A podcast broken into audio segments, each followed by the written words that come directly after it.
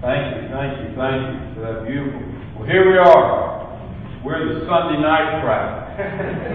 I always like being with the Sunday night crowd. Those are the folks that are serious about being. I love, I grew up in the Julia A. Porter United Methodist Church in Porterdale, and I love Sunday nights. I love Sunday night worship service because it was a lot less formal. And we would sing from the Cokesbury hymnal. I noticed the Cokesbury hymnal right on my seat this morning. And we would sing those old songs, and anybody that wanted to could just call out a number, and we would. And I loved that. And the preacher preached a lot shorter on Sunday nights too. Two out of three aren't bad. So, uh, you know, I've had a great day. I've had a great day. I'm at Salem Camp Meeting, Salem Campground, our family tent at Salem, and we started Friday night, so I woke up to the church bell ringing early this morning and uh, got up. We have sawdust on our tent floor uh, and, and got ready in the sawdust, and I drove over here. We had a wonderful service this morning. I enjoyed being with you so much. And then I drove back to Covington to the Salem Campground this afternoon at 2 o'clock in the tabernacle. We baptized my grandson, Henley Walker Fairchild. I know you thought you had the cutest and the smartest grandson in the world, but you don't. I do. We baptized him this afternoon. And then I drove to Decatur and performed a, a wedding for two very, very dear friends of mine.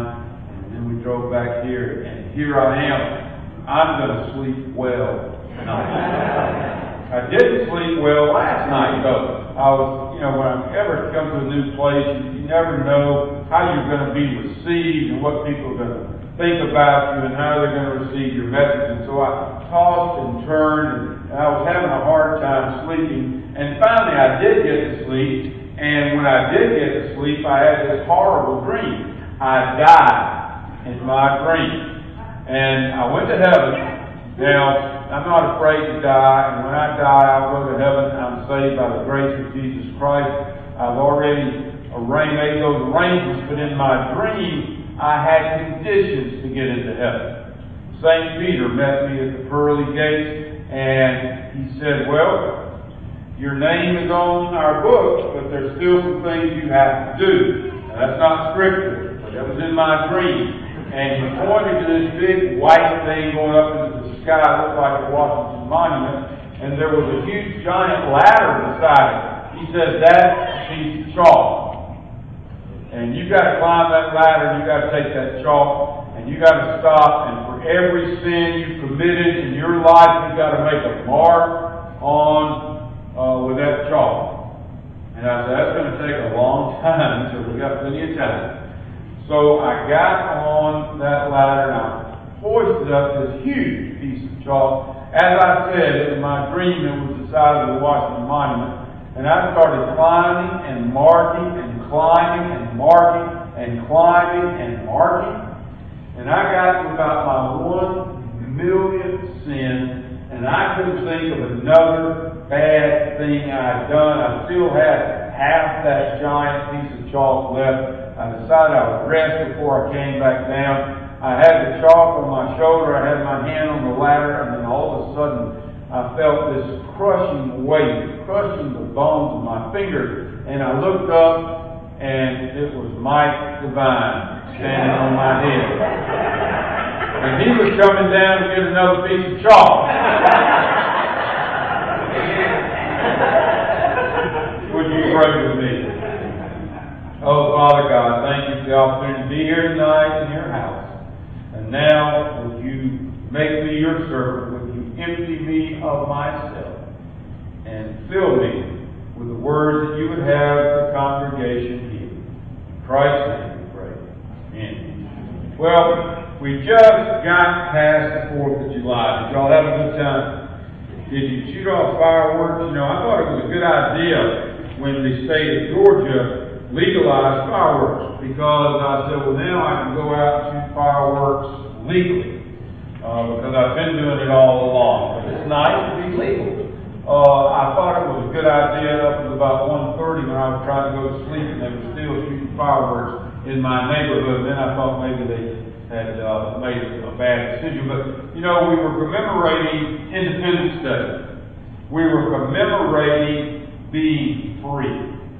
And being free is a great, great feeling. I taught history to high school students for 40 years uh, of my life. And I appreciate our nation's history. I appreciate the freedom that we enjoy as Americans. And you know, on July the 2nd in 1776 was when the Second Continental Congress actually voted unanimously to declare independence from Great Britain. And John Adams, one of our founding fathers, who would become uh, the second president of the United States eventually, wrote a letter to his wife Abigail and this is what he said in the letter about how we should celebrate our freedom and independence from Great Britain. He said it ought to be commemorated as the day of deliverance by solemn acts of devotion to God Almighty. Now, some revisionist historians will tell you that from the beginning, America was not intended to be a Christian nation that the church and the state were supposed to be separated, those people don't know what they're talking about. John Adams wrote on the day the Declaration of Independence was signed that we should celebrate our independence and our freedom with solemn acts of devotion to God Almighty.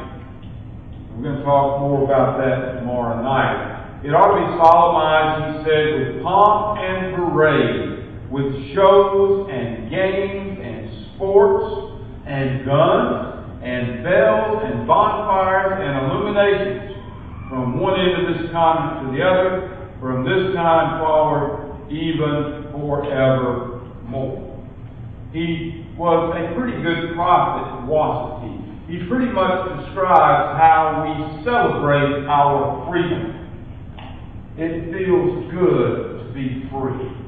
It feels good to be free. And that was a bold step for those 56 men who signed that declaration because once they signed that declaration, they were committing high treason and they became wanted men by the crown. And they knew that if they were captured, they would be put to death. But they nonetheless signed that document and they pledged to one another their lives their fortunes, and their sacred honor.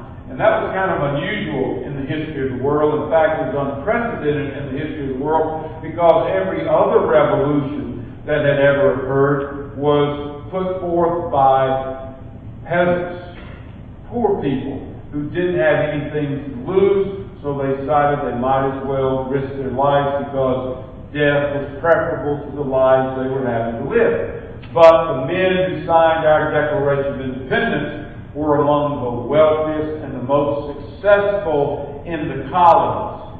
They had more to lose than anyone. And yet they risked it all for something that was more important than material goods. And so it's good that we celebrate the freedom that the men and women of our armed forces have fought and died to give to us. I hope you had a great, great holiday weekend. Well, today we're going to look at a different type of freedom. Today we're going to look at freedom from sin.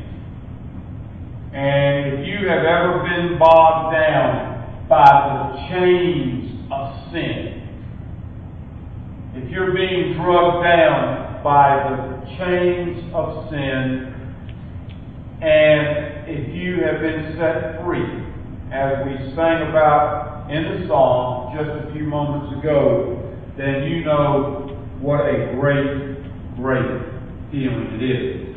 I'm not going to ask you to stand for the reading because I'm going to kind of read as we go along today and make a point uh, as we go. But if you have your Bible, if you want to turn to the book of Galatians, And we're going to be at, in chapter 5, and we're going to be starting in verse 13. And these are the words of St. Paul, who wrote, You, my brothers, were called to be free. And let's stop right there at the first half verse. I know somebody's already looked at the watch, if he's going to take a half verse at a time, we might be here all night. But it's worth looking at. You were called to be free. We are called to be disciples of Jesus Christ and a lot of people don't answer that call because they have the misconception that it's going to be like a yoke around their neck. That they're going to be drugged down by a long list of don'ts. You can't do that if you're a Christian.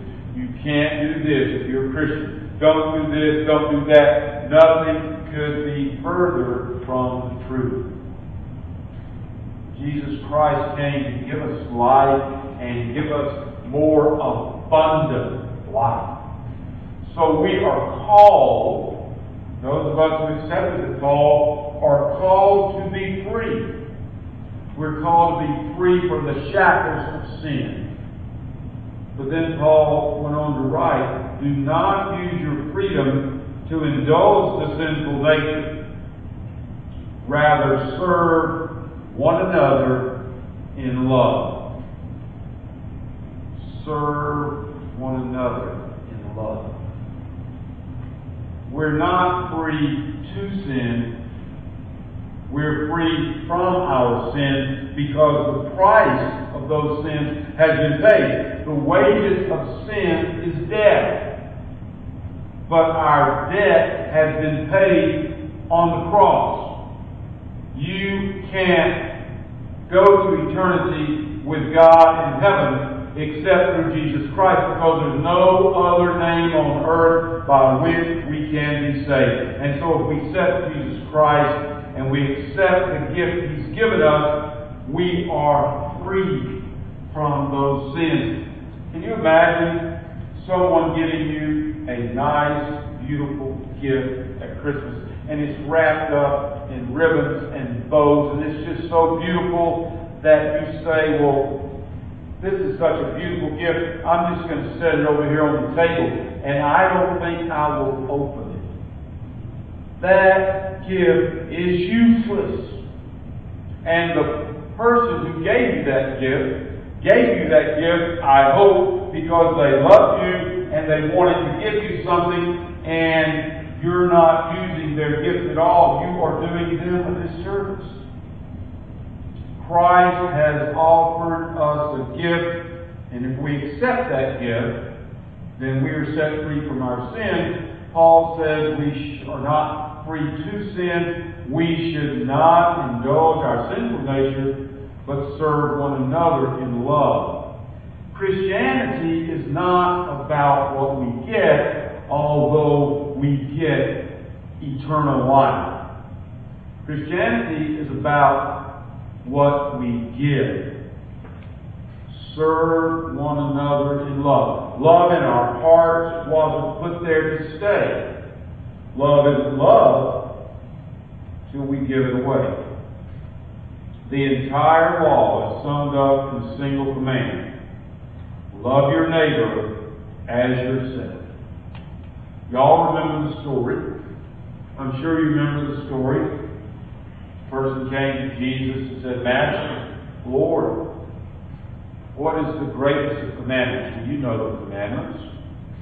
You know the commandments yourself. Why are you asking I'm asking you. Love the Lord your God with all your heart, with all your soul. And love your neighbor as yourself. That's the greatest commandment. And of course, then said, Well, who is my neighbor? And Jesus told the story of the Good Samaritan. We are supposed to love our neighbors. We're supposed to love our enemies. Anybody can love people who love us back or who already love us first, but it's a trick to love your enemies. And yet, that's what we're called as Christians to do. We are called to love one another to serve one another in love.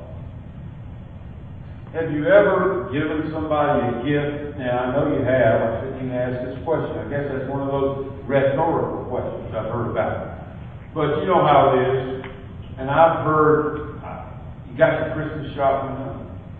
I guess my daddy to talk about Christmas. I guess you have, my daddy say you got Christmas in July. You got the money, so I guess we'll have a little Christmas in July tonight. But you know the story. It's December 23rd, 22nd. You see people maybe at church. You got all your shopping done. Are you ready for Christmas? Well, most of it, but I still got to get something for so and so. Let me tell you something. If you ever get in my family, if you're ever friends with me, and you have to give me a present because you have to give me a present, don't give me a present. what kind of present is that? My daddy bought me two gifts my entire life. He bought me a baseball glove when I was in the fourth grade. He bought me a rack stereo system when I was about 24 years old. Not because he didn't love me, he gave me all kinds of gifts. My daddy just didn't shop. My, he left my mother up to that. So I knew when he gave me those two gifts that he bumped in the store and saw, thought, well, Daryl was like that, I'm going to get it for him.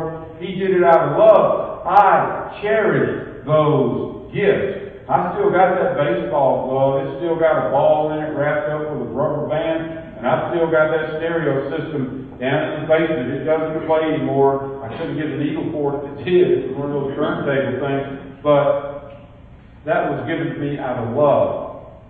We are to serve our neighbors not because it's our duty, but because we want to show the love of Christ to them serve one another in love.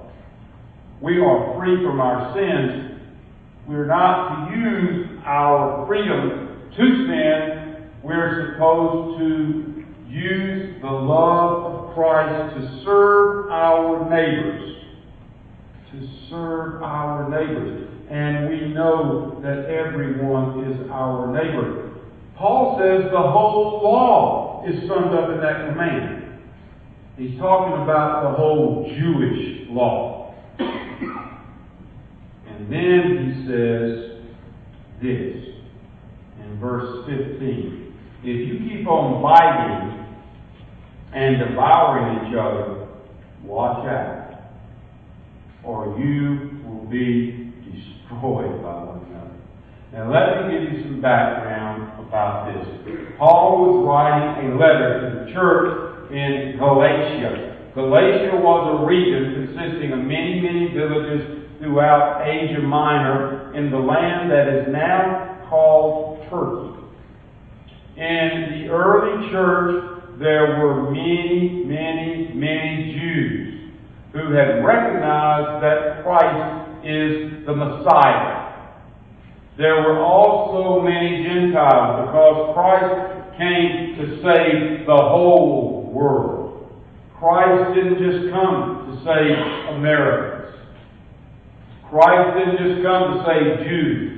Christ didn't just come to save black people. He didn't just come to save white people. He didn't just come to save Asians. Christ came to save the world, to make himself available to the world. Well, the Jews considered themselves superior to the Gentiles in the church, some of the Jews, because they were God's chosen people. And there was a certain sect of Jews called Judaizers. And these people were teaching in the church that you had to maintain all of the Jewish laws.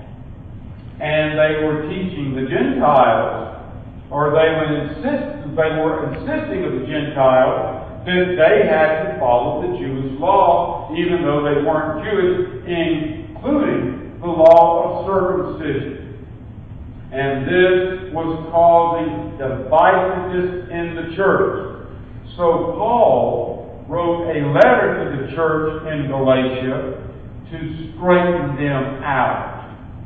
Has your mama ever had to straighten you out? they were missing the whole point. They didn't get grace at all. And so that's what Paul was trying to say to them. grace is about love. You don't have to have the grace of God and be circumcised. You don't have to have the grace of God and go to prayer meeting on Wednesday night. You don't have the have to have the grace of God and give ten percent of everything you have to the local church. Or you, you should do that, but, but you don't have in order to be saved. Do you understand? Because if you put a condition on grace, it's not grace anymore. There's grace and nothing else. And the problem was because the Judaizers were putting conditions on salvation. They were putting conditions on the love of Jesus Christ, and it was dividing church. It was dividing church. Have you ever been a part of a church that was divided? It's an ugly, ugly thing. And churches have become divided over so many silly things that I've been aware of. Go to Myrtle Beach in the summer. And south of Myrtle Beach near Pawleys Island is a place called Murrells Inlet. Anybody ever been to Murrells Inlet to eat seafood? It's just a little strip off US 17 and it goes, they must have 25 seafood restaurants in about a four mile stretch but right at the end of that little stretch before it comes back into 17, on the left side of the road, if you're going north toward Myrtle Beach, sits a beautiful little country church called, and, and the sign says First United Methodist Church of Belin, B-E-L-I-N. Right across the street, and it's not a wide street, it's just a two-lane country highway. Right across the street sits an identical church building, identical. And the sign says the Second United Methodist Church of Belin.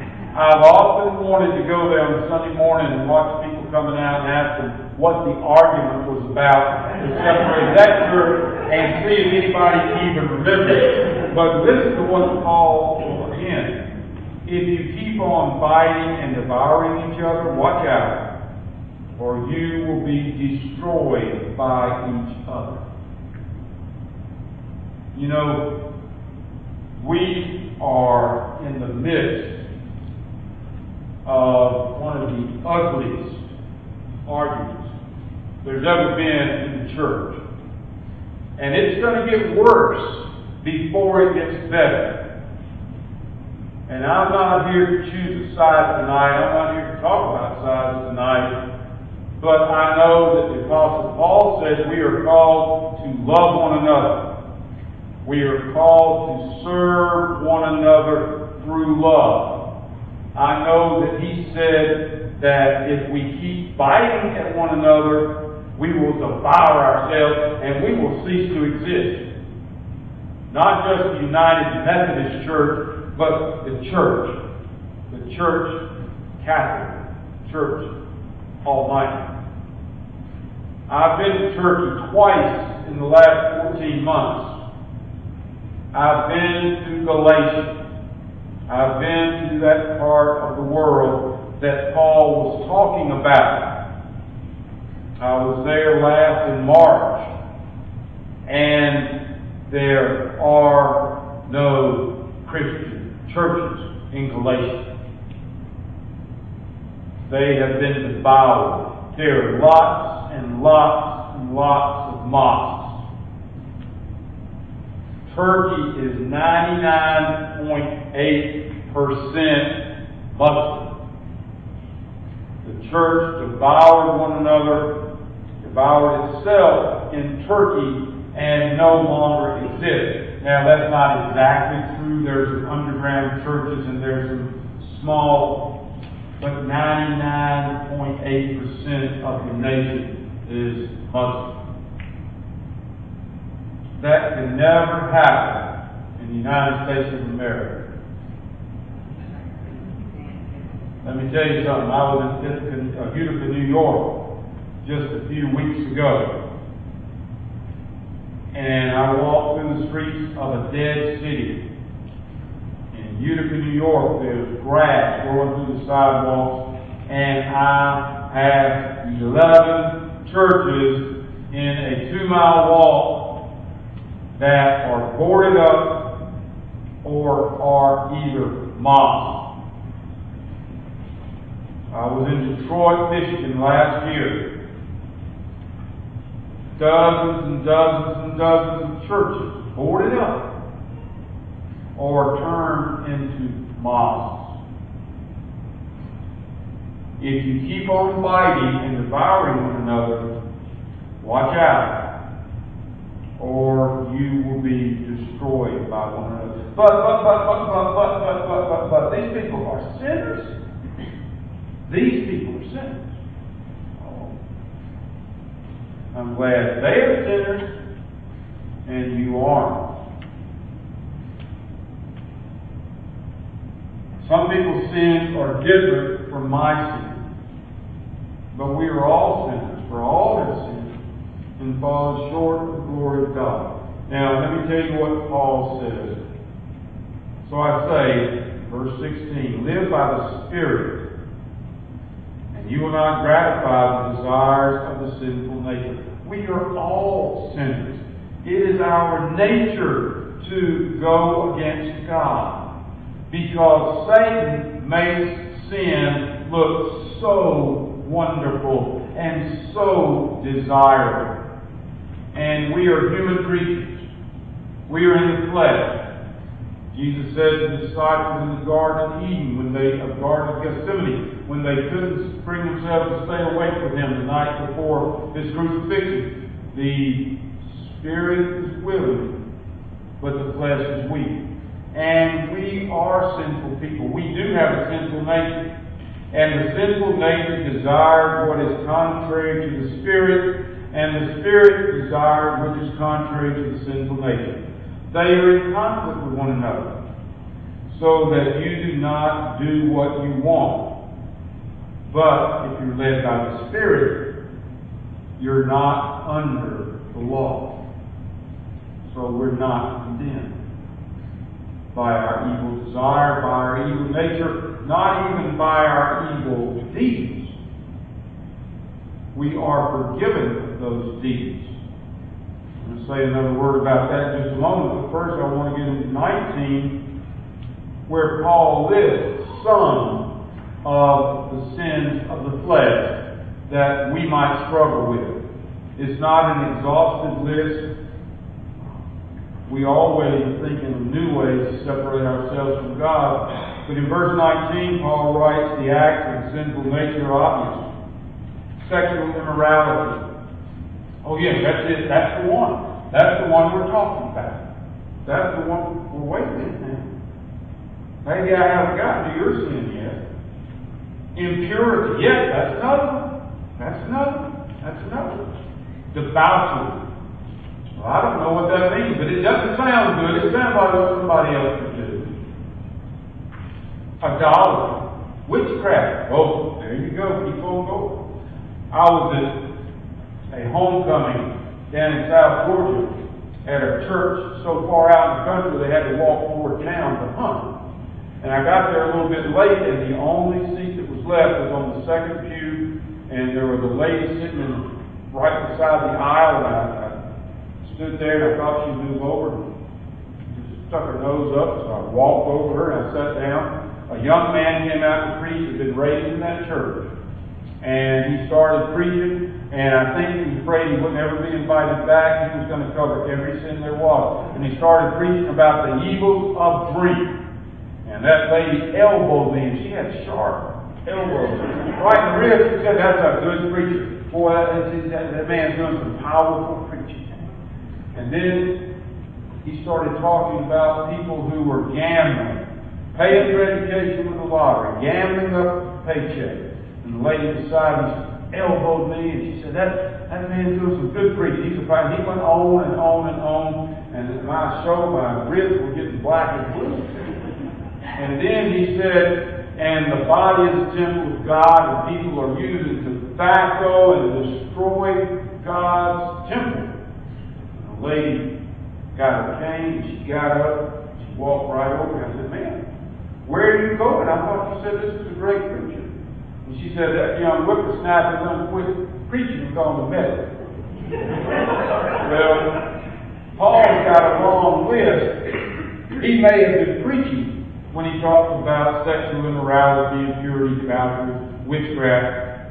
But then he goes on to talk about hatred. Do we have any of us hate in our heart? Anybody? I didn't ask for short hands to get personal. Discord. Woo! We're getting warmer because I know a lot of people that are constantly showing, sowing discord. They can't wait to say something bad about somebody.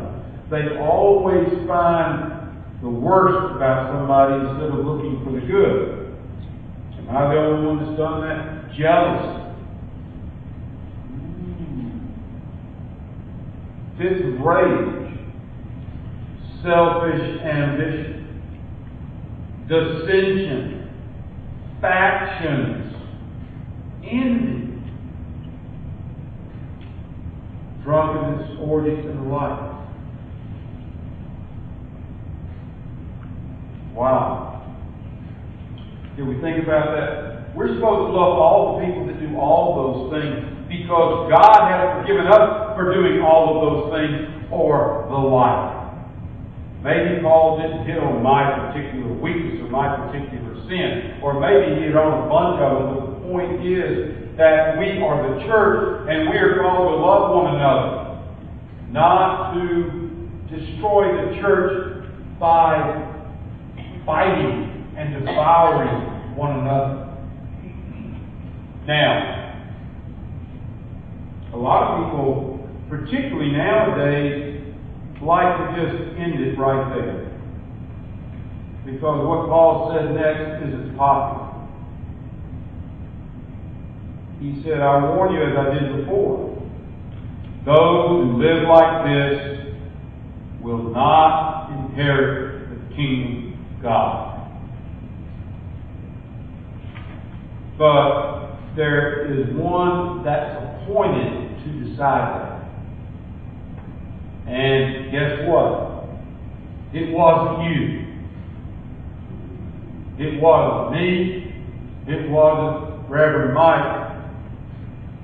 Jesus Christ decides that. Our job is not to judge those who sin are different from ours. Our job is to love them. Our job is to love them. And so if we have a loving nature, if we accept Christ's grace and use it for love, then we will bear fruit. Got any gardeners in here? I have a garden. Deer love. I grow. I saw some beautiful tomatoes over there. We grow off. You know, if you plant sow and take care of it, you will produce fruit. And if you accept Christ's love and put it to use, and don't feed your sinful nature, but feed your loving nature, then you will produce the fruit of the Holy Spirit. Not to be confused with the gifts of the Spirit. That's something completely different. Paul says, this is not an exhaustive list either, the fruit of the Spirit is love, peace, joy, patience, kindness, goodness, faithfulness, gentleness, and self control. Isn't that a wonderful list? Would you rather be bound by the chains of sin and debauchery and jealousy and envy and rage? Would you like to have that kind of demeanor as you go through life? Or would you rather have love, joy, peace, patience, kindness, goodness, faithfulness, gentleness, self control? The choice is ours. I know, I know, I've lived a life where there was not peace in my life because I knew that I wasn't being fully obedient to Jesus Christ. If you'll come back on Tuesday night uh, and bring friends with you, I'm going to give my testimony. I'll tell you about that. If you'll come back tomorrow night, I'll talk about how we can heal our nation. But tonight, I want you to think about the words that Paul wrote to the Galatians about love, loving our neighbors, and the fruits of the Spirit. You have a choice to make, and if you've never made that choice, I can't think of a better time than right now. Would you pray with me? Eternal Father, we thank you. We thank you, Lord. You are worthy of our praise. You have loved us so much that we can't comprehend. And dear God, we want to do right. We want to be your disciples. We want to be your servants. Please, dear God, remove the beam from our eye. Help us to quit looking for the splinter in our neighbor's eye. Help us to stop being judgmental. Help us to love our neighbor. Help us to witness to them in love and not meanness and hate and envy. Dear Lord, if there be anybody in this place tonight who has not accepted Jesus Christ as his or her Savior, please help them to make that decision before they leave this room. And dear God, if there are people who are struggling in their spirit, who are struggling in their hearts with being able to accept their neighbors, please bring them a peace tonight and please change their hearts and help us to all leave here as new people in Christ Jesus. Help us to remember that we are to bring the light of Christ into a dark world. And help us to remember that we may be the only part of Jesus Christ that some people ever, ever see. In Christ's holy name, we offer these prayers. Amen.